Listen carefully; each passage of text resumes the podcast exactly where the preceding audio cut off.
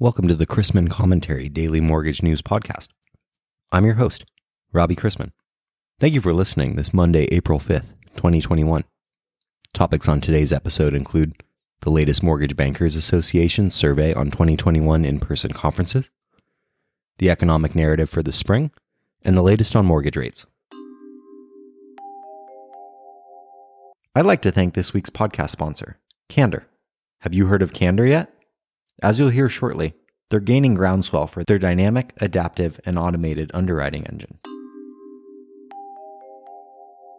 Some are born to meet, some achieve meetings, and some have meetings thrust upon them. There are definitely in person green shoots sprouting ahead of the residential and commercial lending conference season. A survey done during a session last week hosted by the Mortgage Bankers Association for state and local organizations showed the vast majority were planning in person events for 2021. My dad will be sharing the stage with Brian Montgomery in next month's MBAG convention in Ponte Vedra, Florida. Yes, Georgia, Florida, Texas, and California have every intention of having in person conferences starting next month, with safety as a paramount concern. For more events and trainings, visit robchrisman.com. Face it, this spring's economic narrative is going to center around new and reopening businesses benefiting from increased vaccinations and easing of government restrictions on gains for the second consecutive month in March, adding 280,000 jobs. The brisk economic turnaround, however, has led to a record number of businesses reporting one or more positions unfilled due to lack of labor supply or lack of qualified talent. In addition to short labor supply, many manufacturers are facing material shortages due to the increased demand for finished goods. In fact, manufacturing supplier delivery times have increased to levels not seen since 1974, when the oil embargo disrupted global supply chains.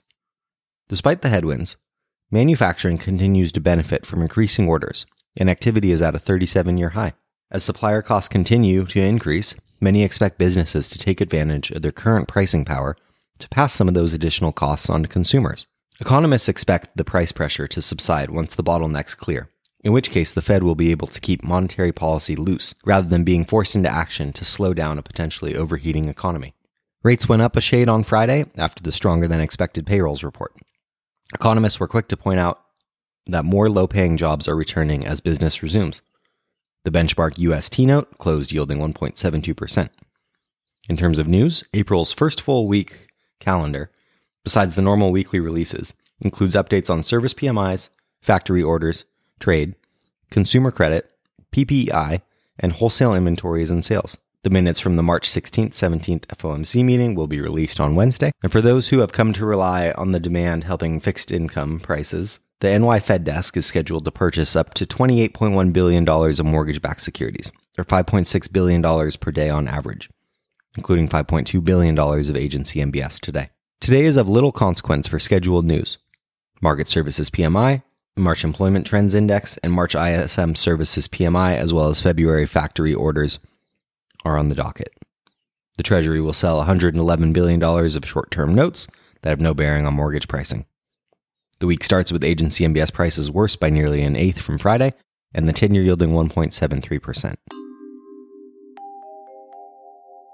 Let's wrap up with a joke and some housekeeping. A Newfoundlander is driving his Honda Civic down a road in St. John's. A sign in front of the restaurant reads Happy Hour Special, lobster tail and beer. Lord Thunder and Jesus, he says to himself, me three favorite things. I don't know if that was a Newfoundland accent, but you know.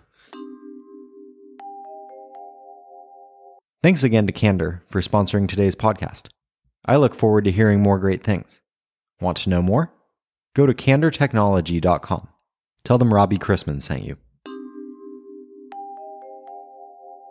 If you have any questions about the podcast or sponsoring opportunities, send me an email at robbie at robchrisman.com. Visit robchrisman.com for more information on our industry partners, access to archived commentaries, and how to subscribe to the daily mortgage news and commentary. To listen to or download past episodes of this podcast, search mortgage news on any platform you get your podcast from.